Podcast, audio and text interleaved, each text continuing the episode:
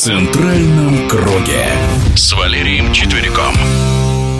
В конце марта у футбольной сборной России целая череда отборочных встреч. За право сыграть на чемпионате мира в Катаре в нашем эфире заслуженный тренер России Валерий Четверик. Да, для нашей сборной наступает время трудных матчей. Но наша сборная предсказуемая. Ее давно и в Европе, и в мире. А нам предстоят три матча отборочных чемпионату мира. Э, мы еще не сыграли финальные игры чемпионата Европы.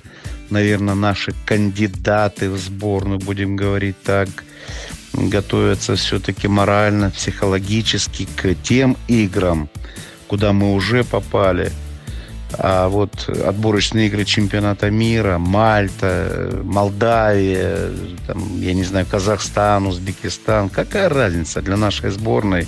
Сегодня гарантии нет. Выдержит, не выдержит. Я думаю, что в этой команде выдержит Стас Черчесов со своими эмоциями, со своей командой, штабом тренерским.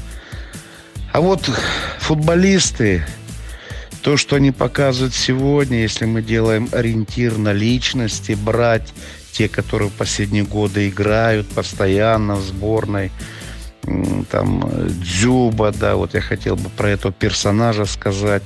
Сколько туров прошло, сколько игр уже сыграли, значит, и в Европе вот заканчивали они, и сегодня, а Дзюба не забивает. Взять хотя бы наше время при Российском футбольном союзе, значит, вокруг Никиты Павловича Симоняна был тренерский совет. Значит, 16 тренеров э, высшей лиги тогда собирались, обсуждали кандидатуры того или иного футболиста, рекомендовали, наконец, поддерживали, дискутировали с руководством национальной сборной. Были две сборные – на каждую позицию, значит, по несколько кандидатур было э, в национальную сборную, там, в молодежную, олимпийскую, как сегодня. Раньше в сборную отбирали игроков, а сегодня в сборную набирают игроков. Отсюда и даже специалистам кажется, а взяли не того футболиста или наоборот кого-то забыли.